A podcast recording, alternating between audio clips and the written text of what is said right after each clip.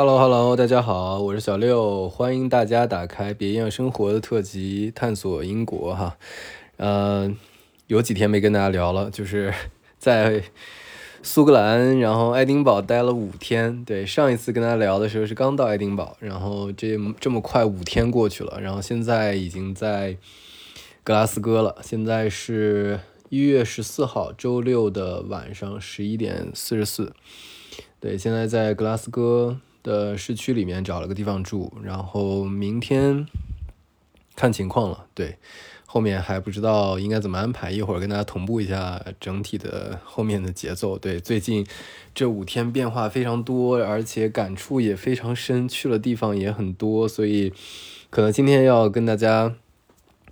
嗯，要聊一下我这几天的经历和一些感受吧。然后尽量我我快一点，因为内容可能比较多哈。嗯，因为本本身这咱们这个系列就是比较轻松的我的单口，对，所以呃我就争取呃一边讲这个经历一边讲感受吧。因为嗯五天时间其实承载的内容比较多，所以我就嗯想到哪儿说到哪儿了哈。反正都是这种陪伴式的散聊哈。对，但是散聊我们也是要聊一些，嗯，真情实感哈，也确实是在苏格兰感觉是非常不一样的。抱歉啊，那个，呃，我觉得感觉还是不太一样的，因为整体来说的话，其实苏格兰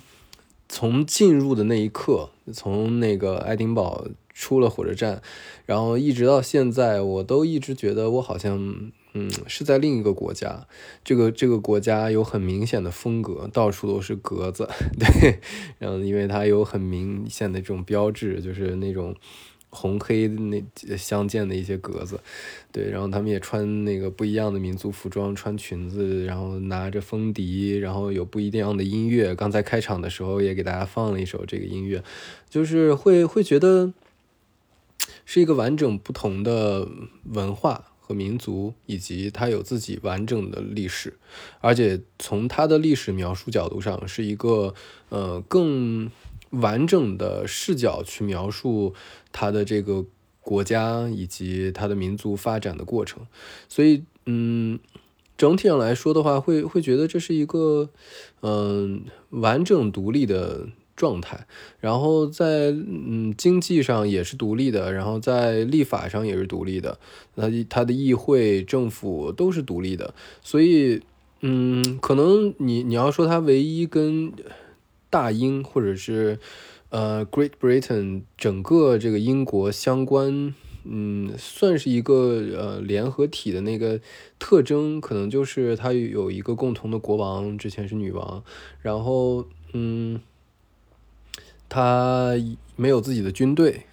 对我觉得可能也就是这个相对来说是很明显的感受，或者说，呃，当英国整体决决策要脱欧的时候，他没有办法选择自己留在欧洲，对，就是在这种时候可能会觉得，嗯，他是跟英国是在一起的，但是其他其他的状态下，其实，嗯，你你从从各个角度上看都很难看出他是。嗯，一个国家就真的是太特殊了，而且大部分的它就是相对来说比较重要的场合，它的嗯地点都叫 national，就是都是以 national 开头的，就是这是这是一个嗯怎么说呢？就是呃你你只要在那待一一天，可能就能感觉到就是这这这这是一个新的国家了，对。然后另外就是。呃，我我我可以跟大家分享一下，就是每一天我去过的地方，然后，呃，我我我比较明确的一些感受吧。对，呃，我就拿着时间轴往往往回捋哈，因为确实是去的地方比较多，这几天太赶了。嗯，因为后面定定的时间就是 deadline 定下来了，所以就是前面的事事情就会。嗯，要去的地方，这个 list 又比较长，所以就相当于每天至少该去的地方都得去，然后哪怕上一站流连忘返，然后实在是觉得想再多待一会儿，那下一站可能就只能选择放弃，或者就是过去看一眼。对，就是就真的只是看一眼，所以也也也也很麻烦，就是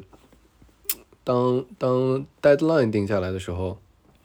就很难真正的放松下来，就是那种，嗯，就跟前面一样，就是我今天走到哪儿，然后再决定今天住到哪儿，就是那种感觉还是很难忘的。但是现在确实不是那种状态了，对。对，这也是迫于现实压力，所以就每天的嗯行程安排的比较满。其实也不是那种特别，呃，就是像那种旅行团一样的状态，但是至少。嗯，我我每天相当于是都已经确定好今天要去这三个地方，然后这三个地方的路线就是中间可能主要都靠腿走路，所以嗯，就是也也也不能太远，对，所以基本上都是这样，嗯，就是我基本上现在都已经习惯了，就是查了查查地图一看，这个地方公交过去十五分钟，走路十七分钟，然后我一想，完了这。嗯，这按这种规划，可能我我走的比公交车快，所以所以基本上都是靠走。其实我有的时候还挺想坐一下他的那个有轨电车的，但是确实有的时候觉得，哎呀，太耽误时间了，算了算了，就是我觉得都靠走，而且走也确实每天也就是靠走锻炼一下身体了。嗯，最近在爱尔兰这五天，嗯，在在那个爱丁堡这五天，呃，每天早上的这个我的固定的这个瑜伽也没做，我天呐，就是。因为我选择住在了青旅，然后是呃六人间，然后最后一天六人间还没有了，我还换到了八人间，所以就体验了一下，嗯，最好的这种青旅的状态，确实是，嗯，比国内的青旅的状态要好，但，呃，怎么说呢，就是它毕竟是青旅嘛，所以有些人可能不一定能接受。我其实作为一个流浪状态，我是无所谓的，就是在一个格子间里头，上下铺，然后。嗯，它有浴室，是那种公共浴室，也绝绝对干净够了。嗯，然后呃有公共的大部分的用品，然后有公共厨房，然后呃有微波炉，这些全都有。然后它也有碗碗筷锅什么全都有。所以其实，嗯，对于年轻人来说，其实它的价位足够有吸引力，它相当于比呃在旁边酒店。就是单间住的话，至少是五分之一的价格，所以其实对于年轻人来说，这是一个非常适合的选择，而且确实足够安全。我我基本上是，呃，我手表充电，嗯，都是在那个就是床外面的柜子上，因为它那个插口的原因，就是我没有办法在里面插，所以我手表都是在外面充的。其实都没关系，我就放一晚上，然后早上我有的时候有几天起来的很晚，所以其实无所谓的。其实。都还好，就是整个氛围都很好，嗯，我也很奇怪，就是苏格兰给我一种很强的安全感，对，就是可能，嗯，可能会内心有一种不不切实际的假设吧，就有的时候会觉得，嗯，北方可能相对来说更怎么说更淳朴一点，我不知道啊，就是说，反正至少这个爱爱丁堡展现出来的状态是这样的，就是其他地方我也不知道。就他们有一种莫名其妙的自豪感，但确实从，呃，风评上来说和实际数据上来说，确实爱丁堡是犯罪率非常非常低的，所以这也是那个事实。对，我们就说一下哈，就是其实上一期聊的时候，我那已经在那一天去了他的国家嗯博物馆，然后也去了他的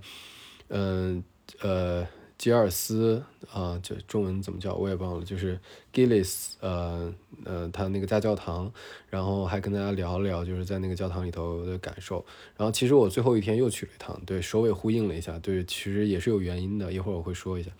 对，然后第二天我就一大早就去了，就是最该去也是最必须要先去的地方，就是爱丁堡的城堡。对，然后。哎，这也是一个让让我很郁闷的天气，然后就是出门的时候又是下着大雨，然后就算是中雨吧，然后就，呃，我我也也不会，一般很少有人打伞，所以我就穿着我的冲锋衣，然后就，嗯，走到了城堡，然后买票进去，啊，然后呃，因为在雨里头，所以其实有很多景色，我大概能想象到，如果是蓝天白云的话，效果会非常好。它又很高，然后往下拍的话，其实会能拍到呃几乎半个城的那个景色，所以嗯，状态非常好。但是因为下着雨，所以 就是那个天空是灰色的，那就是你就就算是能看到下面，其实那个感觉也不一样了。然后我就。跟着那个游览线路，它也是一个自动导览机，就是语音导览机，也很方便，就往前走。然后，嗯，里面其实让我很意外的是，它里头那个一点钟的那个炮，其实我之前没有太细查它的这个爱丁堡的城堡，然后的介绍，然后发现那个那个炮还挺有意思，它是每天准点一点钟，就是正点打，然后就每天一点钟。然后 会有很多人聚在那个位置，我刚好就是进去的时候也挺晚的了，就是有应该十十一点了吧。然后转着转着，就是差不多转到呃十二点五十的时候，其实我看我离那个炮其实也还没走太远，然后我又回来了。然后那个时候人已经很多了，基本上都围满了。然后我就找了个空档看了一下，录了个视频，呃。其实就是打一打一下，我以为是打好几下，然后结果就咚一下，然后就结束了，而且声音也不是很大。其实我后来在一点钟的时候，在城区里嗯都听不见，我没有印象有有有这这个炮声，所以其实还是没有我想象的那么 大阵势。然后后来，呃，就是里面其实呃整体来说还是挺有意思的，就是它会。完整的介绍这个城堡里头，嗯，有一些地方还不能拍照。然后其实它有一个厅，我还挺尴尬的，就是非常不好意思。就是它 到最里面的时候，呃，有一个介绍，就是它的苏格兰的国宝，一个是皇冠，一个是那个，呃，一一一个就是它的叫什么，就是呃，它的石，就是国国家之石吧？对对对。然后其实。就我天呐，就是那个样子长得，如果如如果不仔细看的话，其实你就就以为就是一块普通的石头，然后很像那种，呃，就是石灰石，就是很像那种，就说白了就是水泥砌完的那个石头，就是大概有个一米乘呃零点三米的那个那个那个大小，然后就是呃。对，只不过它确实是意义很很重要，很重要，就是，呃，相当于是代表了这个民族的尊严，就是因为当时在最一开始登基的时候，就是国王都会在这个石头上，就是他，嗯，作为一个登基的标志，然后放在他们的宫殿上，然后结果那个当时。呃，英格兰的国王过来就是攻占他们，然后就就是为了羞辱他们，把他们这个石头直接拿走了，拿然后放在了威威斯敏斯特教堂的那个呃王座的下面。然后后来的每一个国王在登基的时候都会坐在那个王座上，相当于就是代表着我们统治着苏格兰。然后后来比较有意思的是他们。嗯，有一个民族主义倾向的一个青年，然后他们召集了几个人，然后一起就是夜闯，呃，威斯敏斯特教堂，然后后来把这个石头给就是偷回来了，然后后来那个因为偷回来的嘛，所以其实也受到谴责，后来又又又放回去了，然后结果这件事情，这个石头其实一直都嗯有有很多政治意义嘛，嗯，后来在那个英国党。就是两党在对，就是对抗的时候，就是获胜党提出了一个条件，就是说想要把这个石头归还，然后最后，呃，就在一个正式的日子里头把这个石头还给了苏格兰，然后苏格兰就把它放到了这个。爱丁堡的城堡里面，然后作为一个国宝，而且那个大厅还不让拍照。就尴尬的是，我我其实走进这个大厅的时候，我没有意识到这个大厅的重要性，然后我也没看到它那个小小的牌子上有一个叉叉，就是不让拍照。然后我就进来，我就明目张胆，因为那天人很少，就是确实是天气也不好，也是个淡季，所以就没多少人。然后它本身那个大那个那个呃建筑里面其实是一个。很很重要的一个浏览地点，而且会大家看的比较慢，所以门口是有那个排队的那个围栏的。但其实那天也没几个人在里头，所以我就直接走进去，我也没意识到这个不一样。然后，我就在那看，然后我就开始拍照。然后拍的时候呢，我还拍的很尽兴，就是拍了一张，然后我在那仔细看底下，然后又拍一张。然后我没听到那个管理员，其实在那个围栏里面，他其实出不来，所以他就只能叫我，然后我又没听到。然后后来旁边的那个游客过来告诉我说，这个不能拍照。然后我我特别不好意思，然后我又把照片找到，然后又删掉了。对，然后就就很尴尬，毕竟这人家的国宝，所以我也不好那个搞的，就是就是给人家不让拍照，我还非要拍，对，所以就自己默默的删掉了。然后，嗯，但但确实是最后因为这个靠自觉嘛，我就留了一张，我也不发，所以我就自己相当于看一看，嗯，然后后来。呃，有一个国就是登基的典礼的一个大厅，然后这个大厅布是后来布置的，但是布置的非常漂亮，就是它红色的墙，然后用木质的结构就是镶嵌的，然后上面有很多武器，然后和铠甲，所以那个那个大厅布置的非常漂亮，然后再加上上面有一幅那个非常大的画来，就是表达这这个。嗯，国王的这个权威，所以其实还是很有意思的。就是，嗯，对，还有个惊喜，就是里面有一个位置是那个呃《权力游戏》的那个原型，就是它有有一集专门讲那个血色婚礼，就是当时是一个。呃，谋杀的一个现场非常血腥，然后基本上看过这个剧的人那一集都是很印象很深刻。然后其实它的原型就出自于当时在爱丁堡城堡里头发生的一件事儿，然后其实也是类似的情节，但是那个权力游戏把这个放的放放大了，而且非常戏剧化。嗯，然后也是两个人，然后被邀请去，然后吃饭，然后直接就在饭桌上把他俩杀了。然后那个地方。的遗迹，对，然后就可以让大家看一眼，但其实也就是一个城堡里头的一个角落，对，非常昏暗的一个角落，也看不见什么，不像那个上次，对，就是上次在在在哪儿？哦，对我后面还没有讲到，对，这是后面有一个地方，对，是有有有血迹，对，然后我然后我我在想，这这这这这也太夸张了，这如果有血迹的话，这也得三百年了，这这这这有点儿。对，不太现实，但但确实非常明显的血迹。对，但这这个地方其实就是石头的一个角落，对，然后也看不出来什么。然后有一个很有意思的地方，就是在最后的一个参观的地点，它，嗯，就是苏格兰为了表达说，其实他们跟英格兰之间的分分合合的关系，所以他们用了一个。视频在打在一个墙上，非常非常漂亮的一个动态效果，就是用他们的这个盾牌的那个徽章的形象，然后里面的狮子来表达说他们的那只红狮子是呃在的时候就是苏格兰独立状态，然后那个三只狮子过来把这只狮狮子踢掉，然后那三只狮子代表着是英格兰，所以。他们就是一只狮子跟三只狮子来回换，然后这个这个挺有意思的。底下是时间轴，对，嗯，然后苏兰城堡就大概逛完了以后，我就下来去了他的那个，嗯，国家美术馆，对，然后美术馆里面其实是有很多藏，就是不错的藏品的。我当我之前大概看了一下介绍，但是我也没记住。后来。看的时候，我越看越越发现，哇，这个就是里面有很多，嗯，比如像梵梵高那幅画，我觉得就是好像也名气不是特别大啊，就是相对他其他的，但是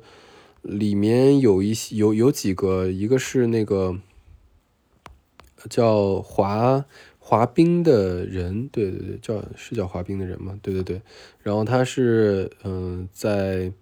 一七九五年的一个画。然后也是应该算是那个博物馆的标志，对，就是一个绅士穿着一身绅士的服装，然后戴着帽子，然后他脚上穿着滑冰鞋，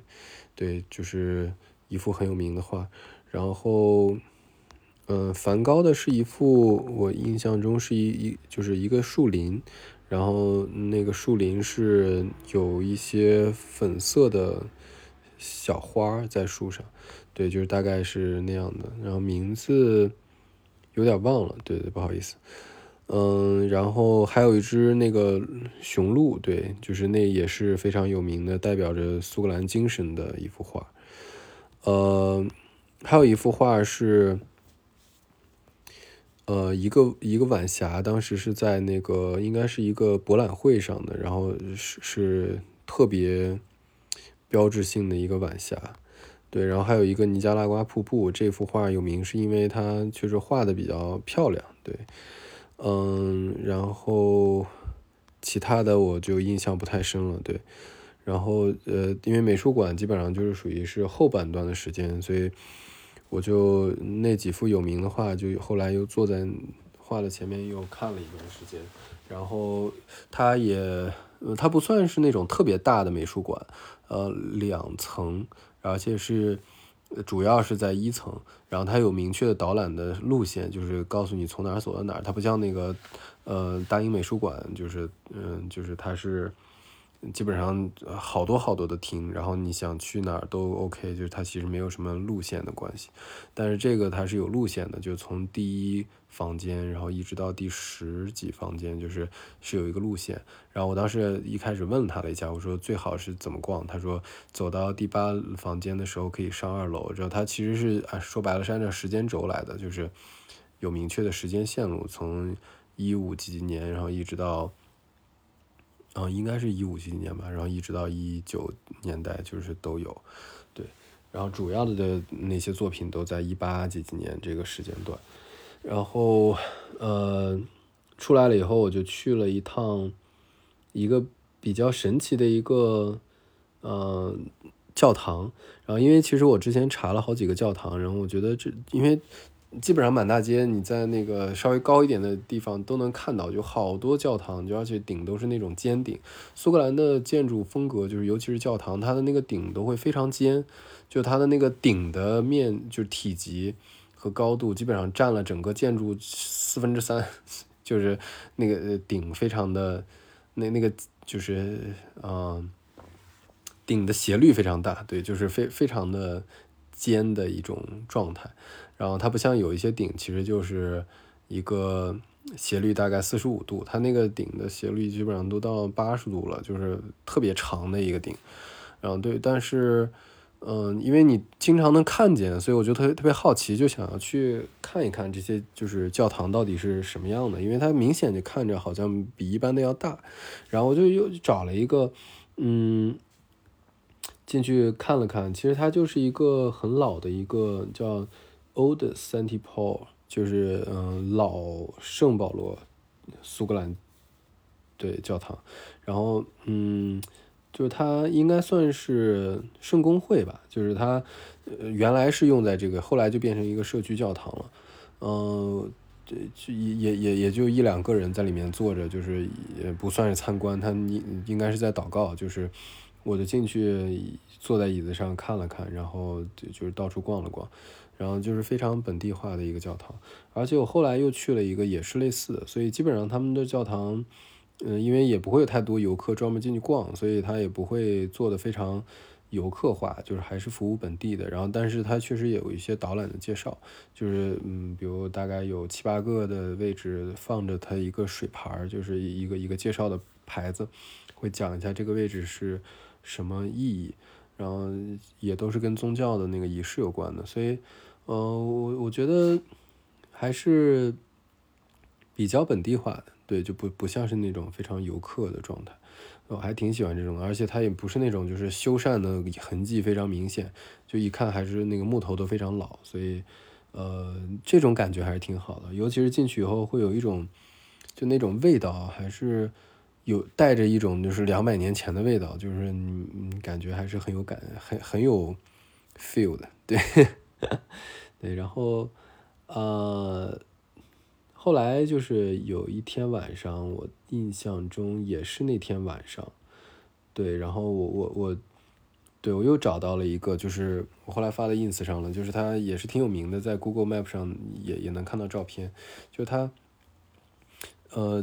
它其实是一个嗯不大的教堂，然后也不好找，它的门儿比较偏，而且那个呃爱丁堡这个地方它其实有很多高低落差，所以有一些有名的街道其实都是那种就是你往旁边一看，有个岔路，然后这个岔路是直接向下的，就是大概有个五六层楼那个落差，就是它嗯一个楼梯下去，然后就到了旁边一个街道，对，它其实是有高低落差的，然后但不像重庆那么那么陡峭，就是它就是一个缓缓的一个楼梯下去，然后这个这个。教堂刚好是在那个高低落差的旁边，所以你在上面的高一点的街道，其实你看不见这个教堂，因为它已经高高过这个教堂的顶了。然后你在下面的时候，又不会太注意到这个教堂，因为它的这个建筑也不高。然后再往上看就是另外一个街道了，所以它其实是相当于藏在里面的。然后我是因为在 Google 上打了点，所以我就进去看一下。然后一进去就是它是一个一开门就是左手边就是一个长长的，嗯楼梯，然后那个楼梯是那种就是水泥制的白色的，然后就是通到了上面，然后就是一个耶稣的十字架，然后就是非常 非常有感觉，就是感觉非常神圣。然后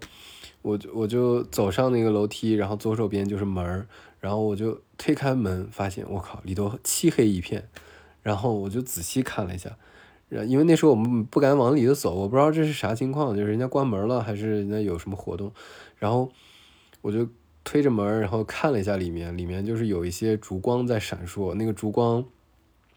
是真的烛光。然后我。就还在闪，随着风在吹，然后我仔细就看了看，里头真一个人都没有。我我我还仔细看了看，因为我怕有人在里头祷告，然后我我我我没看到人家，我就闯进来，然后仔细看了看，位置上没有人，然后我说我靠，这么昏暗的一个地方又没有人，也没有工作人员，然后说行，那进去看看吧，然后我就进去了，进去了以后走到他那个过道中间，然后正对着他的那个。祷告的那个呃，就是叫什么圣母像，然后我就 仔细看了看，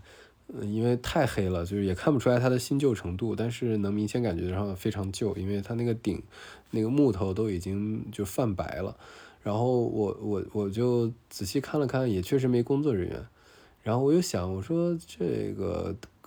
黑黑黑的空荡荡的大厅，我在里头走一圈，其实也没啥好看的。然后我就。嗯，看端详了一下它的这个有没有什么值得留念的地方，然后也觉得没啥好拍照，也也没啥仔细想看的地方，然后就走了。对，然后我我也后来也不知道那个那个教堂，但是其实在 Google 上应该评就是评价的人也挺多的，就是有几百人，算是多的了。就是这种这这么小的教堂，对，算是比较多的，所以。也不知道到底是一个什么定位，然后但我看到门口的那个活动列表，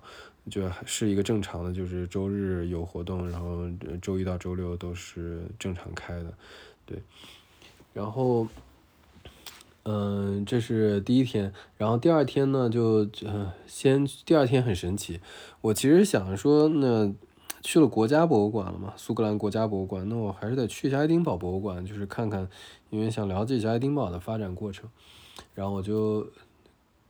找到了爱丁堡博物馆，然后进去，其实非常小，就一个小院子、小二楼，然后，呃，建筑也没有什么特别明显的特点，就是就像是街边的一个有年代的民居改造的感觉，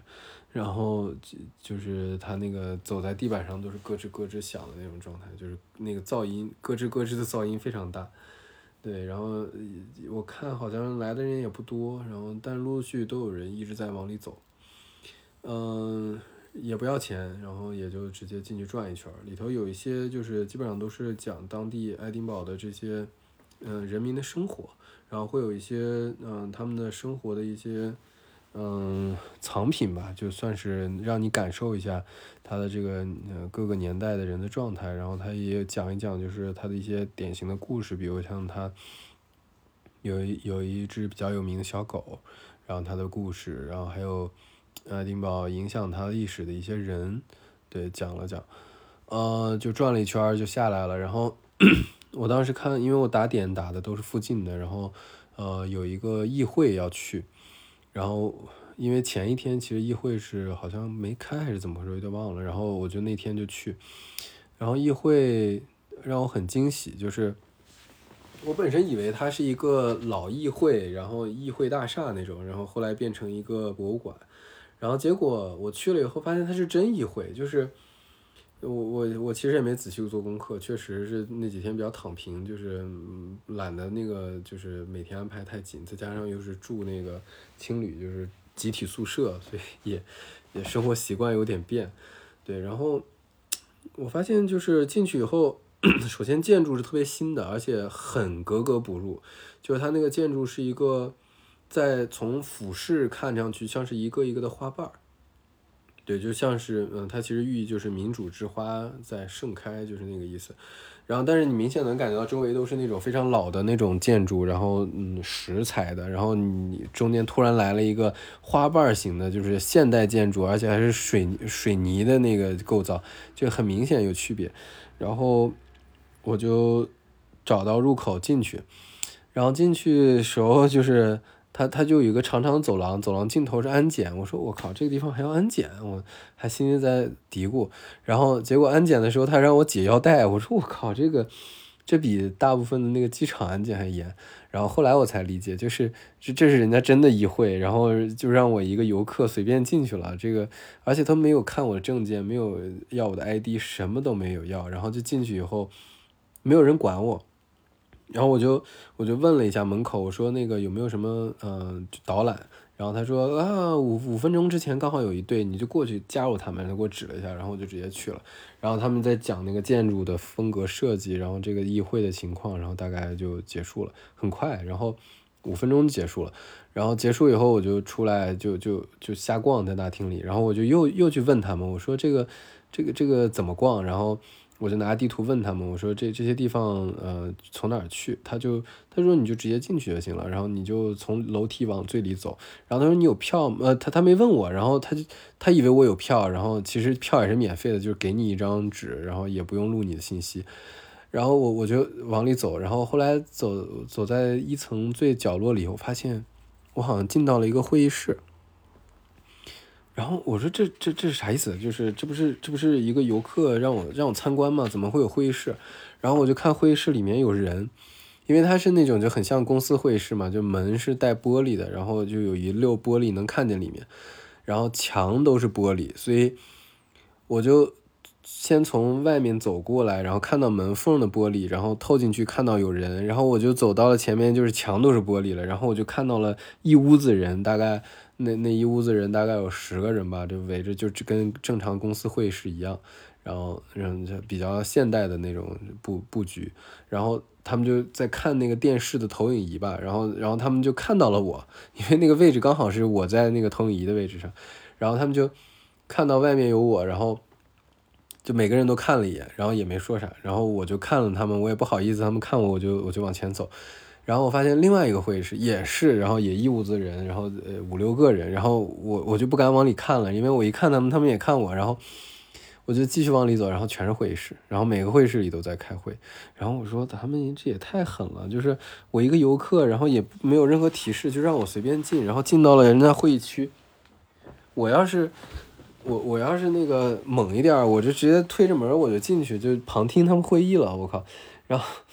就很很尴尬，然后。我也不知道他们的会议主题，然后后来就再往里走，就有一个人在开线上会议，我就能看到他的电脑屏幕，然后他盯着电脑，然后前面是他的那个大电视，然后我我我我看他在跟另外一个人视频会议，对，然后我就出来了，出来了以后，我看有楼梯，我就往上走，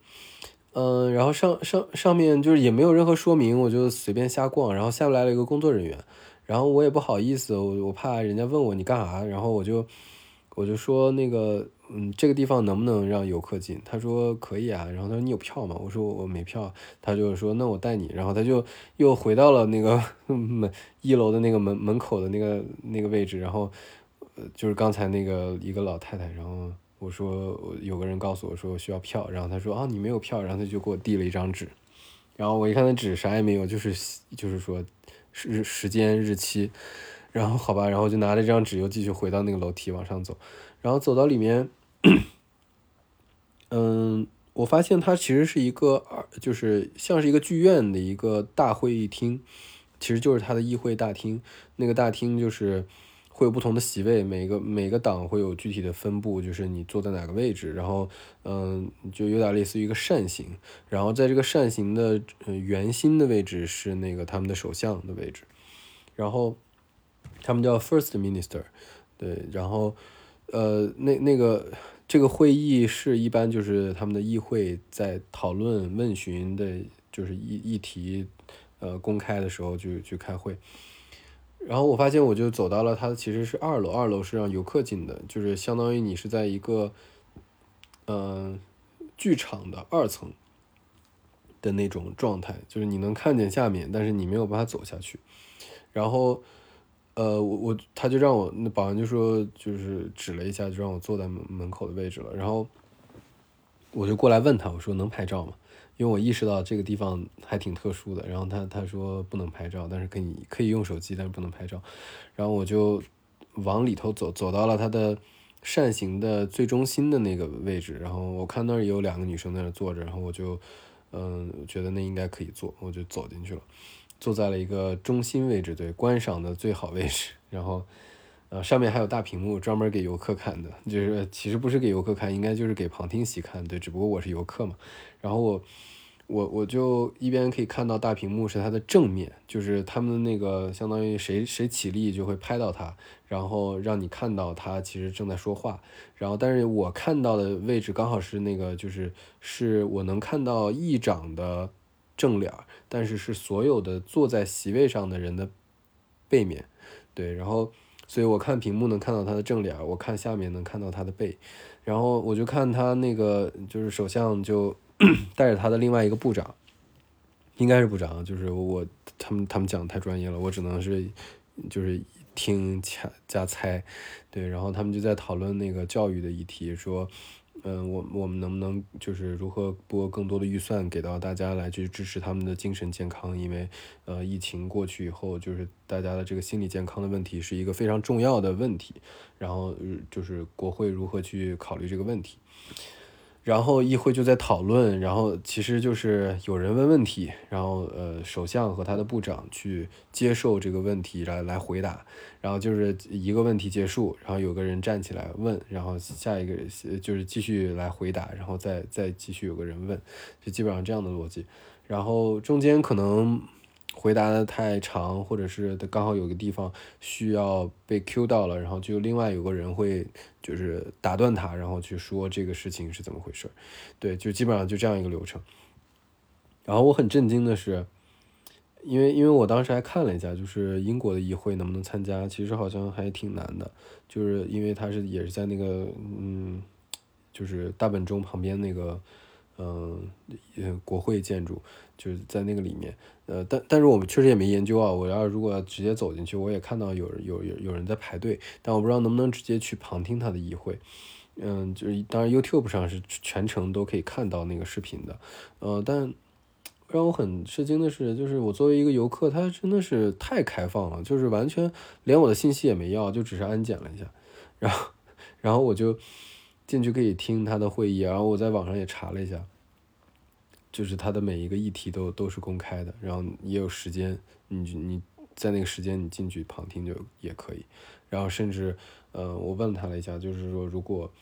嗯，你你是当地的居民，呃，你是可以委托你这个地区所在的那个议会的代表，然后去跟他提问，然后如果这个问题很重要，他也会在议会上帮你提问，所以相当于就是。理论上讲，就是大家是呃参与这个嗯，就是议会的这个讨论和重要话题的这个参与性是非常高的，就是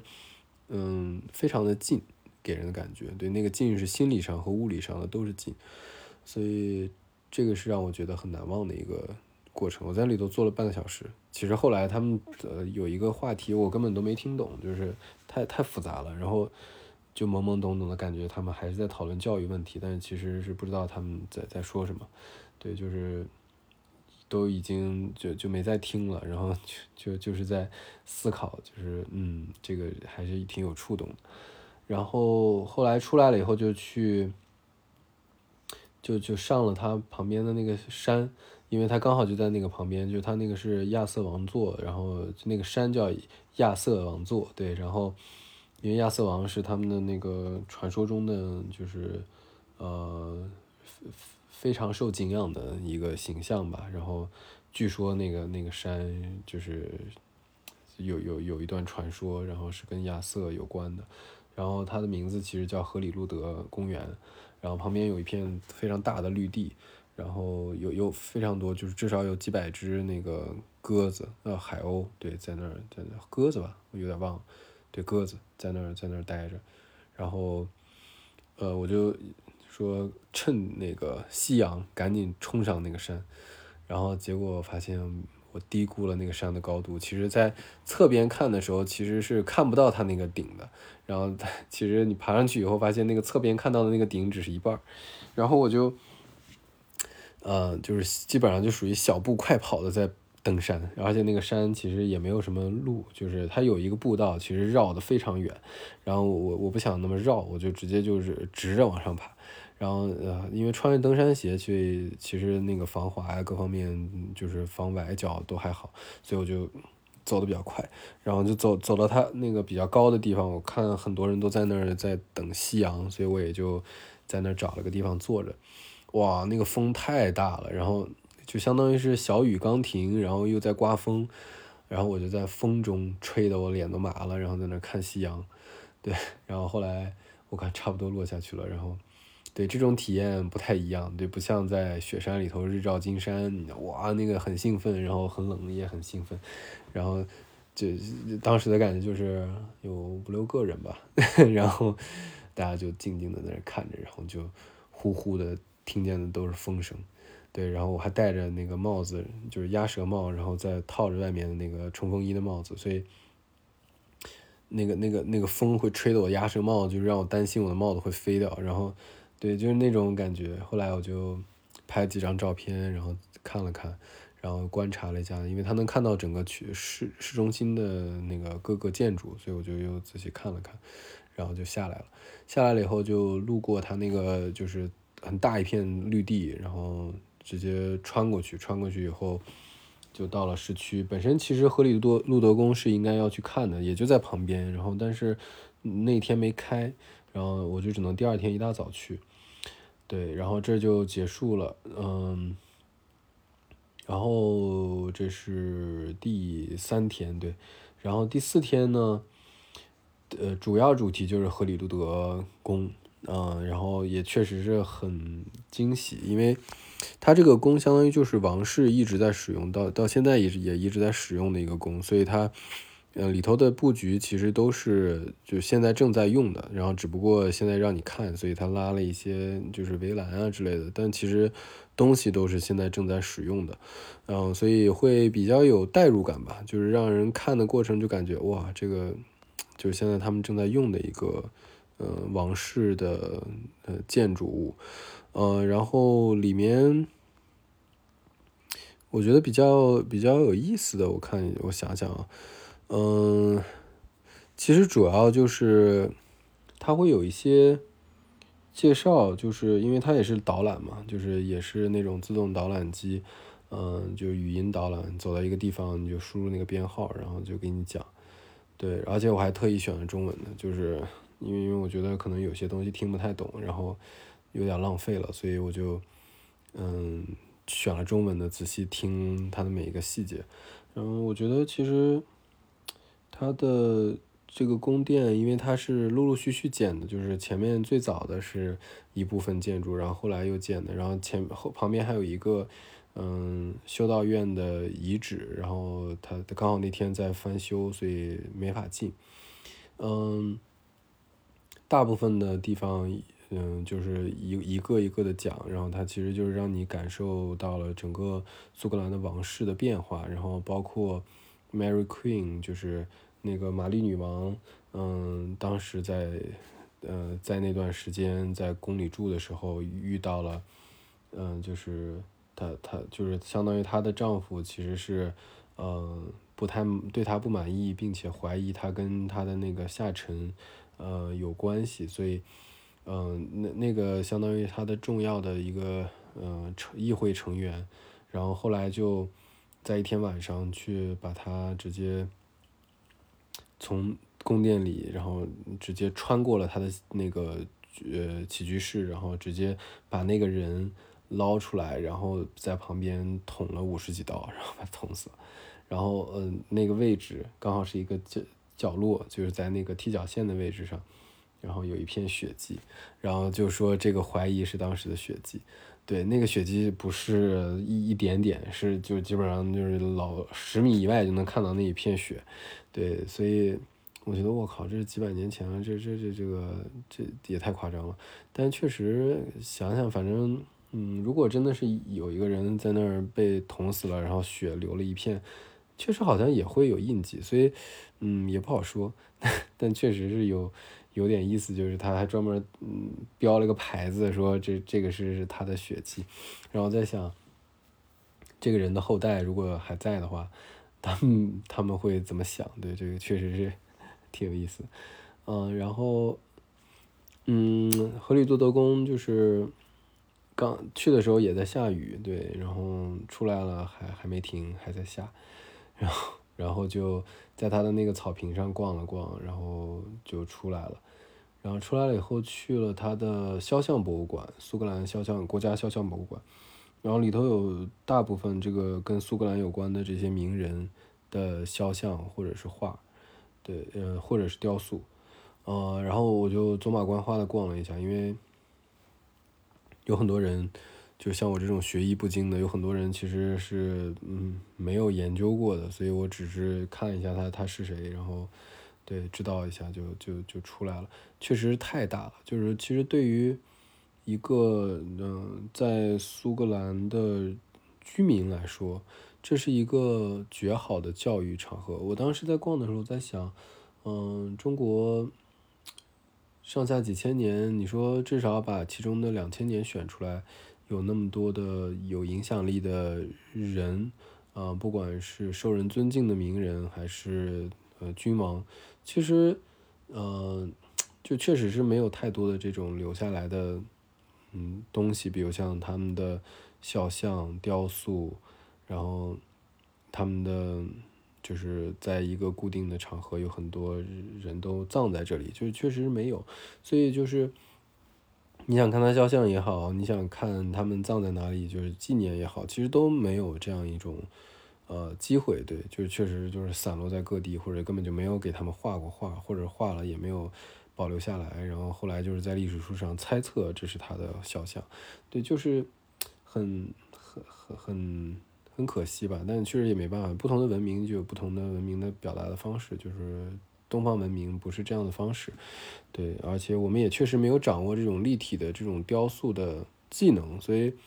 我就就算是你不雕君王，其实你其他的人也没法雕，就是他他其实我们没有这方面的，但是我们可以雕动物，我们可以把就是就比如像玉雕，然后瓷瓷的这种嗯塑造，我们都可以塑造非常呃活灵活现的动物，但是我们好像。很少去塑造人，尤其是其实像像连老百姓，我们都很少去，就是有这种比较好的雕塑，也就是顶多捏一些泥人儿。对，就是这个确实是比较可惜。就我不知道这个是在技术上还是在文化上的问题，呃的的阻碍哈，就是或者说就是一种偏好。对，嗯。对，这当天晚上其实是主要把时间留到了，就是因为我约到了五点钟有一个 whisky 的，呃，一个一个体验。然后其实我约我已经约好了 whisky 工厂的体验，但是我是想着说这种场合可能集中你能尝非常多 whisky，然后你也可以跟他交流，就是不同的品牌，所以呃，这是一个入门的很好的机会。然后，嗯，很有意思的是，它是这样的，就是先给你一张卡，然后。嗯，你拿这张卡就进去了，然后这张卡呢，上面有呃五个五个区域，那五个区域其实就是拇指大小。然后他在讲的时候，他会说这个斯斯宾塞区 spin side，然后还有高地低地，还有艾雷岛，嗯，这些不同的区域，呃，还有个康姆登嘛。Camden 对，然后它它不同的区域的产地的味道是有偏好的，所以你可以在那个纸上，闻一下那个区域，是代表着那个区域的一些特色，比如有些是有呃花香，有泥煤味儿，然后有果香，对它其实基本上就是对让你先有个直观感受，然后其实很适合入门，对，然后先让你有直观感受，有个记忆了，说啊这几个产区有不同的味道偏好，对，当然其实如果呃就是专业的讲的话，其实每个区域都有不同的厂牌，每个厂。它都有不同的偏好，然后所以它其实是一个光谱，它并不是那么绝对的，就是说就这么五类，就是每这个产区就只产这个味道，它其实是一个非常复杂的一个光谱，就是可能刚好靠近这个区域的这个品牌跟那个区域的那个品牌的味道其实很接近的，对，所以其实它是先先让你有一个直观感受，然后感受完了之后呢，就。有一个片子就介绍了一下，说那个苏格兰产地就是嗯，都是有什么特点，就是把这几大产区讲了讲，然后嗯，就是讲的时候是一个人讲的，然后他讲讲的时候，我其实还担心它里头有一些专业词我听不懂，我还专门要了一个中文导览器，然后他一边讲，我还在听那个中中文导览器。然后他讲的跟那个中文导览器讲的是完全一样的，这个还挺佩服他的，就是他是就是相当于一个讲了很多遍了，就非常熟悉了。然后讲完之后呢，就有一个特别炫酷的一个效果，就是那个屏幕上开了一扇门，然后真的就一扇门打开了，然后就进到了他的那个 whisky 的那个收收收藏区。他说有五千多瓶 whisky，然后。嗯，相当于是是一个我忘了是哪儿的人了，是一个人，他专门为了要收藏，就找遍了全球的 whisky 产地的嗯不同的品牌、不同的年份的酒，然后把它放到了这个屋子里，然后就是玻璃柜透明的，然后就一个大走廊，然后然后就我就找着找我认识的，其实我没认识几个，然后嗯，格兰芬迪找到了，然后。呃，波摩找到了，呃，格兰维特格，呃，还有我想想，呃，泰斯卡，对，就那几个，我我我我能叫得上名字的我找到了，其他的我就叫不叫不上名字，不知道是什么，就是属于一片空白，对，嗯，然后就看着，哦，这个标是这样的，然后也不知道到底是啥酒，就没有直观感受，所以没有具身认知，所以你看到的东西就是看到了，然后它是什么也不知道，然后。他就开始给了一杯，然后让我们品尝，品尝完了以后说这杯子送你们了，给了一个盒子，然后说可以涮一涮，然然后呢出来了以后就是每人领了四杯，中间中间还摆了一杯那个自来水，就是那个 tap water，然后就坐在一个位置上，然后说我们可以现在开始品，他说从左到右就是低地、高地、斯宾塞和呃艾雷岛。然后我我就相当于是我先尝了下雷岛，然后就嗯这个泥煤味儿很重，对，好我我能识别出来，然后我就开始尝斯宾塞，然后尝不出来，对，然后低地尝了一下，尝不出来，高地也尝不出来，就相当于这那三杯酒对我对我来说就是一杯，然后完全看不就是除了酒精的那个味道以外，我尝试着想品品不出来，然后就就刚好旁边他们几个人在聊天，我就跟他们聊了一下，然后有莫有那个。呃，法国来的，然后有两个美国新墨西哥州来的，然后还有两个法国，呃，不，像两个韩国，然后嗯，他他妈妈和他，然后他他他妈妈不太能喝，所以就喝两杯就感觉不行了，都太辣了，对，然后嗯，然后我就跟他们聊了一会儿，然后他们说他们要关门了，然后吧台要关门，然后那我说我赶紧过去，然后我想跟他们再聊一会儿，我就问他我说我想。我作为一个 beginner，我我就想要了解 whisky，想要尝分辨出来它不同的味道，呃，哪一个品牌的适合我？然后他就给我推了推荐了一个品牌，然后我就呃尝了一下，发现他说这个里头有果香，尤其是橙子的味道。哎呀妈呀！然后我就使劲使劲的尝尝不出来，然后他说你还是喝的不够，就是这个确实要喝到一定量了才可以。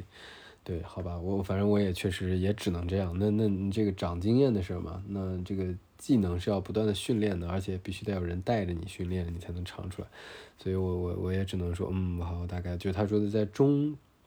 中间的味道的时候比较浓的一种橙子味儿，对，所以我我很很很可惜，我不知道是这个是我的一贯以来的这个味觉的基因的问题，还是训练不够的问题。然后后来他们这边聊差不多，然后他们也关了，我就赶紧就去他们那个商店，我就问他，我说那个如果想买的话，能寄回国吗？要，寄回中国吗？他说寄你只能自己寄，他们只只能保，就是如果你是在别的英国的城市，他可以寄英国城市。然后我我一想，那核心问题其实寄到伦敦也没用，我就主要是要要要要寄到国内，而且我又不能自己带回国，我，呃，而且他自己带的话，只能是行李箱里只能放一升，所以他说很多人就是买一个大瓶，买几个小瓶，然后我说那好吧，然后他说给我推荐了一个网站，那个网站可以直接买酒，然后嗯可以寄，然后我就搜了一下，我就随便找了他给我推荐那个品牌，然后。嗯，那个酒大概是四十磅吧，对，然后那个邮费是三十磅，然后我说那我多买点吧，然后我就输入了四瓶，然后他那个邮费变成了六十磅，然后，然后我我说好吧，就这个这个这个这个邮费确实挺贵的，然后我就随便查了一下嘛，然后也不知道就是其他的其他的价位是怎么样的，然后反正确实有点贵。呃，然后反正他就给我推荐了个网站嘛，我说那我啥时候都能买，无所谓了，我就我回国都能买。然后我我然后我就说那我能不能让他给我推荐一些，就是作作为一个初学者，我想要去品尝不同的风味儿，我能把它能品出来。然后他就给我推了几个，然后我就拍了照，然后就下去了。下去以后就是他有个酒吧，然后。呃，那个酒吧也是个餐厅，然后那个吧台非常专业，然后我一看就不一样，然后就就跟跟他聊了一下，我说刚刚上面给我推荐的这几个品品牌，然后我我想尝一下，你有没有推荐？然后他唰唰唰唰唰给我直接摆了七瓶，然后就陆续摆过来的，然后我就跟他一个一个聊，然后后来我觉得嗯，那可能应该这个合适，然后我就说那先来这个，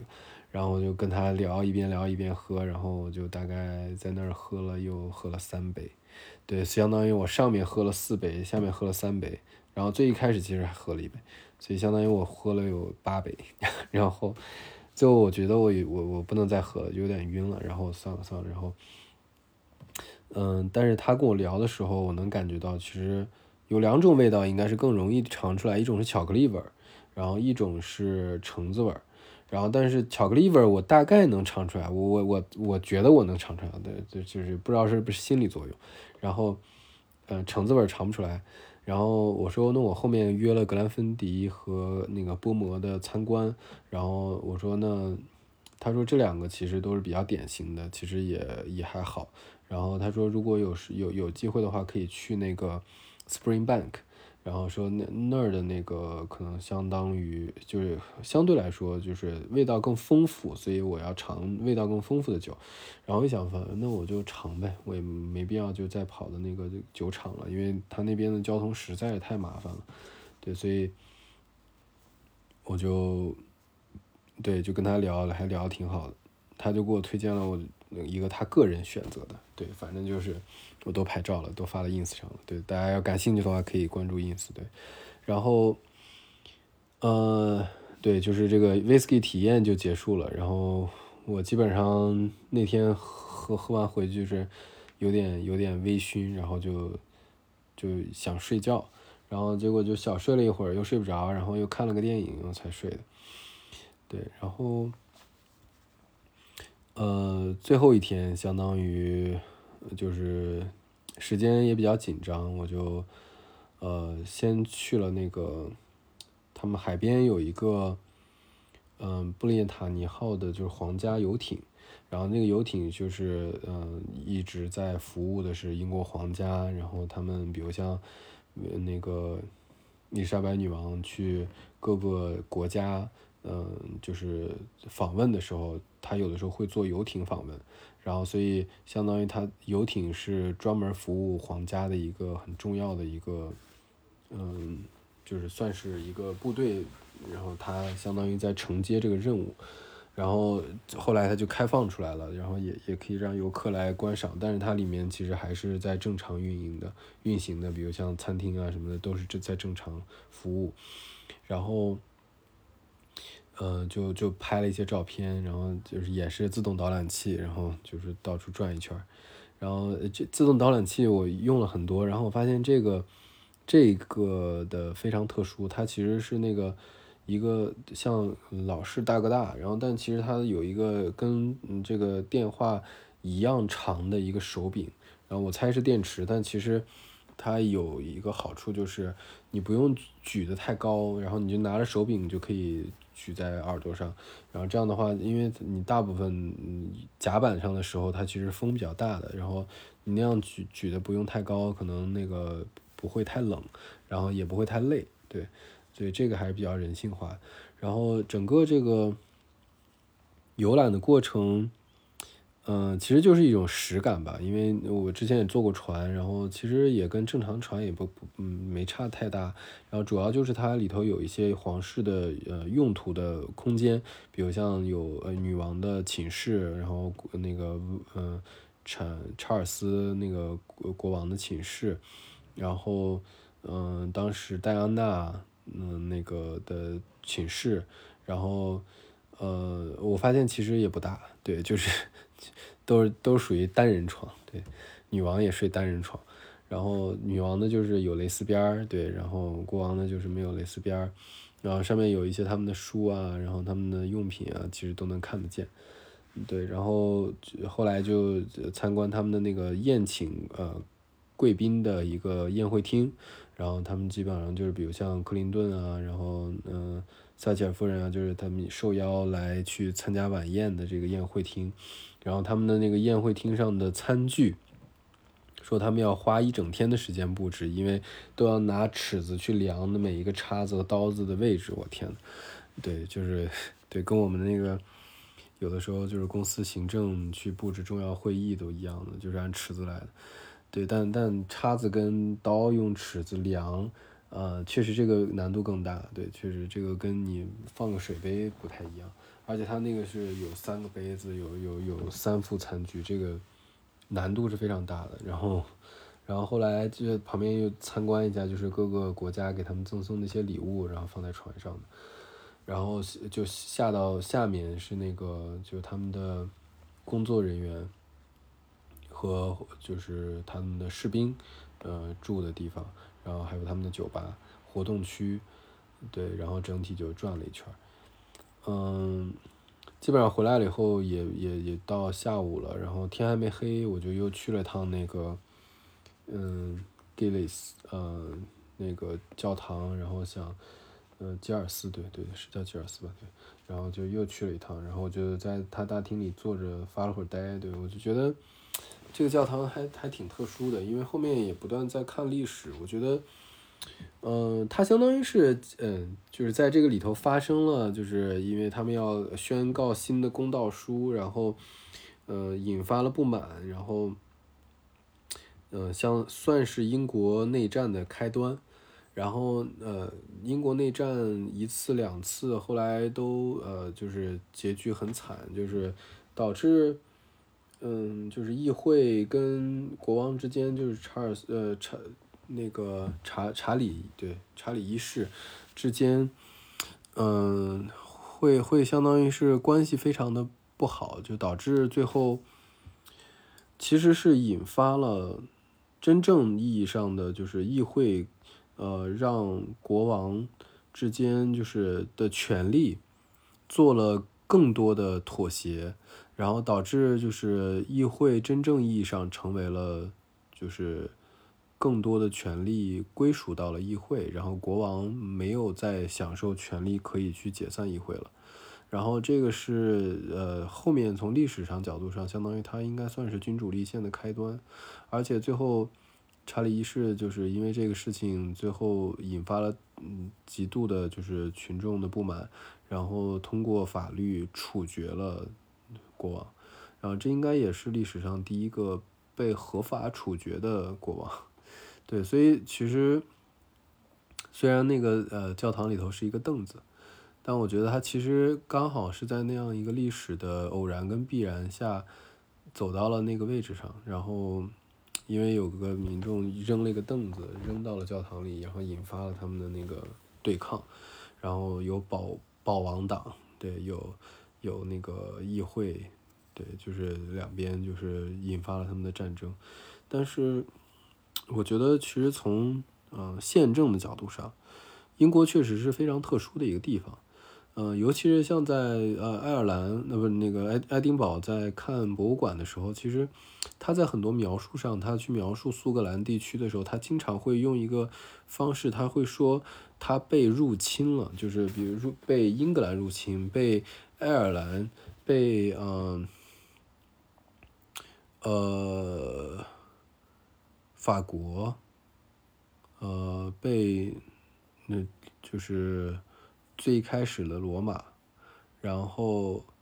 呃，被维京，就是他其实是，呃，会用这种方式在描述，这种方式相对很客观，就是他其实相当于是有不同的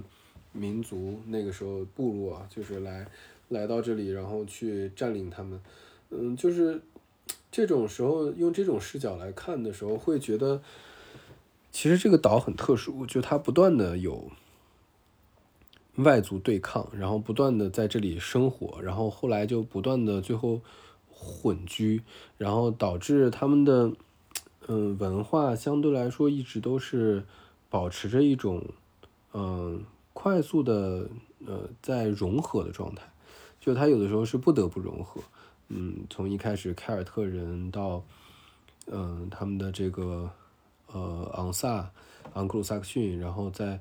呃，诺曼人，然后再到，呃，最后就是，嗯，不断的大家形成了这种民族整体的意识，但其实从某种意义上讲，它一直都没有真正的统一，然后各自所谓的民族，像威尔士、苏格兰，嗯，爱尔兰还有英格兰，就其实他们。各自其实都还是保持着自己的，就是自己认为自己是这个民族，但其实人已经混得很很很多了，呃，直到最后一战、二战结束以后，那个他们才逐渐真正的形成了这种现代的这种国家和民族的这个边界，嗯，可能是在这种不断的对抗、不断的嗯被占领，然后去。嗯，想要去统一，然后不断的去融合的过程，产生了一些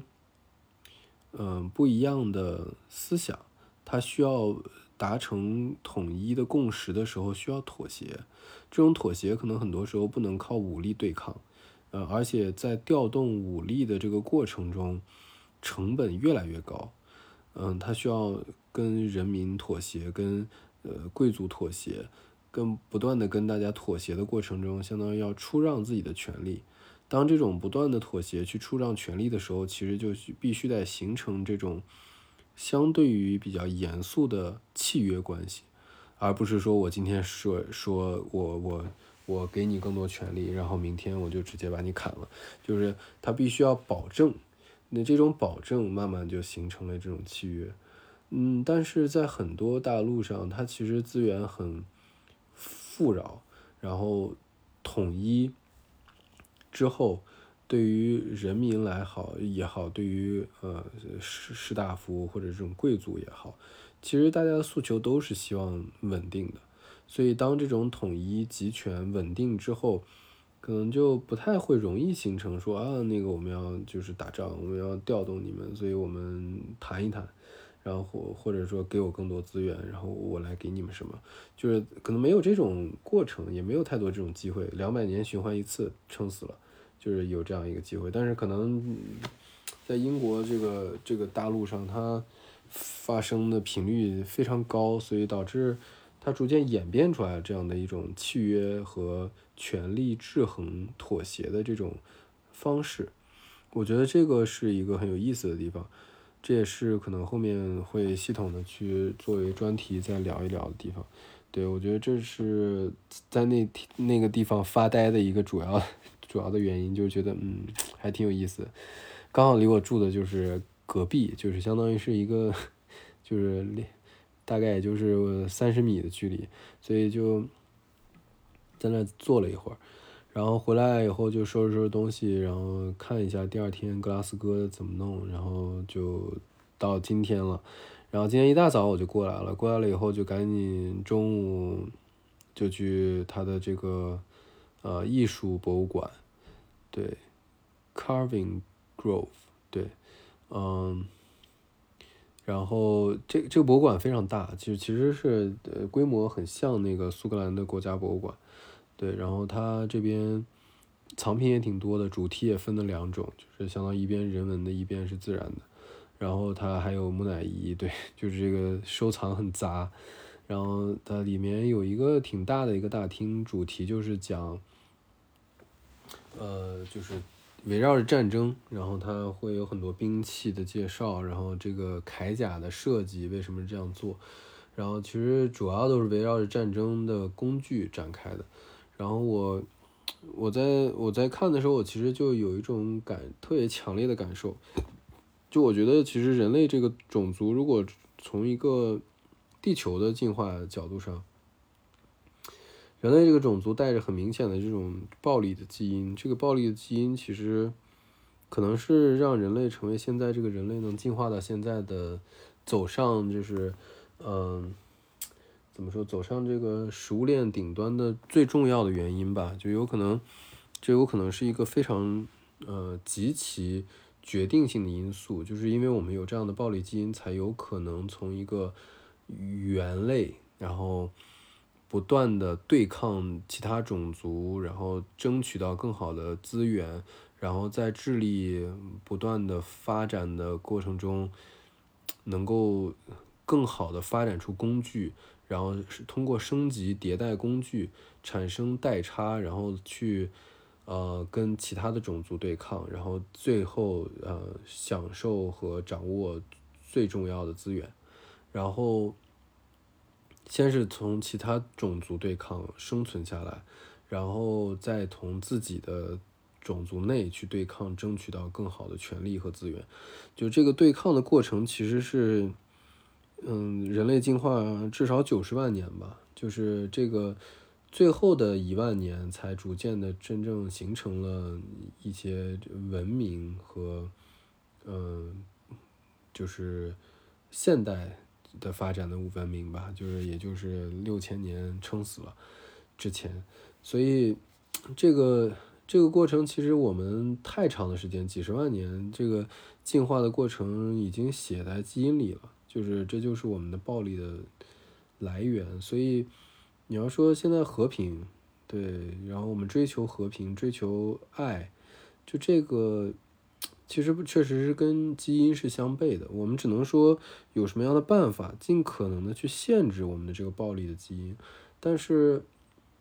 这个暴力的基因，嗯，我我我我在想，可能确实也只能通过这种契约的关系了，就是说。我让渡什么样的？我承诺我让渡什么样的权利给你，然后你来给到我什么？对，这种通过契约的方式限制，也也也只能是这样。但是这个是需要有限度的，就是我契约关系可能如果在现在这个当下的这种国家和国家之间，其实契约有的时候就没啥太大用，就是嗯，这不会承担太多，因为它毕竟那个没有什么一个在地球层面的一个统。呃，统一的话语权，嗯，当然，如果假设出现了外星人，然后地地球成为了一个民族意识的一个就是形成的过程，去统一对抗什么，然后逐渐的形成了地球的一个整体，呃，这个时候可能确实是有有可能能形成这样的一种整体契约，但现在其实都是以国家民族作为载体的时候，其实这个契约没啥用，所以。我觉得战争是这个这个，啊，可能是一个永恒的话题吧。但是这也是当时看的时候一个感受，对。然后，呃，后来其实想去的地方很多，因为格拉斯哥没留太多时间，所以导致。呃，后面就走马观花的，就是去了一下格拉斯哥大学里面的那个博物馆，然后又路过了两个教堂，反正就看了一眼，然后就回来了。然后在它的主街上逛了一下，它步行街其实规模跟那个曼曼城差不多，挺大的，然后很长，然后全都是各个嗯商店，然后而且还下着雨，都有好多人在逛。对，所以 那个五点，对，大概五点钟吧，五点多。的下着雨，然后大家都在逛街的感觉，就像是在晚上九点的感觉，我天呐，然后，然后后来我就，对，就往回走，嗯，当时不是五点，应该当时已经六点多了，对，然后就紧赶慢赶往回走，最后回来了以后收拾了一下，就有跟朋友约了个电话，就聊了一下，对，然后后面，对我后面的行程。呃，要跟大家分享一下，对这个可能，嗯，后面是不是要单单开一个专题？因为这个这个话题涉及到我要开始第二站的旅程了，所以可能探索英国这个话题陆陆续续要进入尾声，但其实还有好几个地方没去，后面估计还会做很多期。嗯，但是因为我要提前买机票，所以，呃，这在呃在爱丁堡的时候纠结了好长时间，最后最后决定下一站去巴厘岛。对，然后其实巴厘岛，呃，在我最一开始看地点的时候，是最早被我淘汰的，因为我觉得巴厘岛可能，呃，可能去的中国人会比较多，我不想赶那个人多的时候。但是最后发现，其实我理性的选择，就是我把所有我我我的整体的目标，然后我这段呃第二站的目标，然后我我想要。我认为这一站要选择的时候有什么样的条件是我认为最重要的条件，然后把它划划分了权重，然后根据我备选的六个城市，分别是布里布宜诺斯艾利斯，阿根廷的，然后那个呃呃埃及的达哈，嗯，印度的班加罗尔，哦对，班加罗尔我都没算进去，对，然后。嗯，泰国的曼谷，嗯，土耳其伊斯坦布尔，然后巴厘岛，对，这这啊，还有那个马来西亚的槟城，呃，就这几个地方，我就拉出来各个条件，就是打了个分，最后巴厘岛排第一，然后我最后还又再确认了一下，就是各个条件如果有一些微调的时候。会是什么结果？然后还是巴厘岛，所以说明其实从理性角度上，就是当无法决策的时候，有很多很多因素在干扰的时候，还是得用理性的方式来做决策。对，呃，否则这个这个可能一方面效率太低，一方面就是，嗯，如果真的心里有数的话，可能很快就能想清楚。但如果确实想不清楚，这个想要那个想要的时候，那最快的方法就是把自己的那个条件权重列出来，然后。把这几个备选项拉出来，根据这个条件权重一个一个打分，对，这个是最最简单的方法了。对，然后巴厘岛其实我订了机票是二月二号，所以这一月底的这个行程就相当于是单烂定了，我就前面就要赶紧倒排。然后所以下一站本身要去阿里岛的，然后因为约了那边要去参观嘛。然后安雷岛去完了以后，这个路线上比较麻烦，就是我要折回去去北边的那个格兰芬迪的酒厂参观，这两个这这个这个的关系刚好是一个三角关系，所以就它不是很顺，所以我现在就在想，应该下一站是怎么走，再加上我的这个格拉斯哥还有很多地方还没去，所以明天可能要再逛一逛，然后看看明天住在哪儿，是住在格拉斯哥还是。呃，直接去艾雷岛，然后艾雷岛又比较尴尬的是，如果是要走这个公共的交通的话，至少得二十个小时。天呐，就是要倒好多趟车，然后才能到。然后它中间还有船，我靠。然后我问了一下，好像还有飞机的方法，但是飞机的这个方法呢，就是现在时间比较赶，所以查了一下机票，其实也挺贵的，所以就。有点纠结，然后对，到时候看一下，然后我还得嗯盘算着，就是到时候嗯贝尔法斯特走完去都柏林，然后再从都柏林是怎么回伦敦，嗯，然后回伦敦之后还得去朋友家把箱子取上以后去准备把一些不用的东西寄回去，然后因为这个肯定是超重了，所以因为有很多冬天的衣服啥的，所以就。后面要做的一些琐事还比较多，但是后面这段儿，呃，因为爱尔兰是一个非常有意思的地方，就是是非常适合去感受这个文化和历史的。然后，另外，whisky 的这个支线任务越来越明明确了，因为本身到了，嗯，爱丁堡就开始了这个 whisky 嘛，然后要去参观酒厂，然后爱尔兰也有好多酒厂，对，所以这个是一个后面的一个很重要的。任务吧，就是我可能在这方面要长很多知识和经验，对，嗯，如果有朋友比较喜欢研究 whisky，也可以跟我留言或者是分享你想要探寻什么，如果刚好能够一起的话，我也可以帮你们了解一下，对，然后这期聊的比较久，因为太久没有聊了，对，希望没有让你听得很无聊，对我这个单口说的。难度还是挺大的，就是又散，然后又，呃，可能比较流水账，对，但也是分享一下当时的感受。呃，最后的话，我想一想，我觉得我后面放几张照片，然后嗯，分享一下，我觉得在爱尔兰让我觉得最呃难忘的几个瞬间吧。就我觉得第一个就是旁听议会。呃，那个在议会现场听的时候，我我其实还内心很感动的，就是这种开放的态度和行动，是用其他的语言无法撼动的。对，然后第二个就是在教堂里盯着那个凳子发呆的时候，其实会觉得宪政的这个演变的过程。呃，是，也许是有很多偶然性的，但是我想尝试着尽可能把这种偶然性中的一些规律，能够做一些思考梳理，然后能去看一看这些形成的过程，在未来的数字世界中，是不是可以有所借鉴？对，然后第三个就是，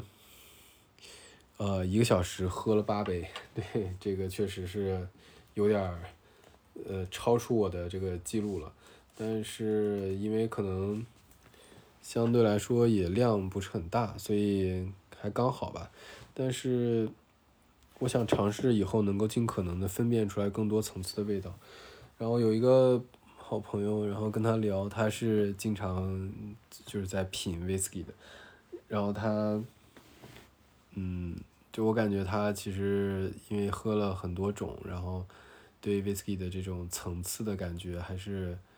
能够品出来的，所以我我觉得一点点感受吧，我有可能是呃需要时间和这个量的积累的，而且还是需要多跟高手交流，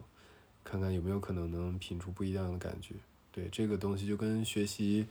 和欣赏音乐一样，就是当你到了那个能够欣赏的层面的时候，嗯，这个世界可能就会打开了另外一个维度吧。对，然后最后我们就把这首苏格兰的非常经典的民族的曲子播完，然后它是风笛加鼓，呃，名字叫《Scotland the Brave》，对，那个是呃。很多地方都推荐的一首曲子，对，我们就把它欣赏完。今天就到这里，我们下回见。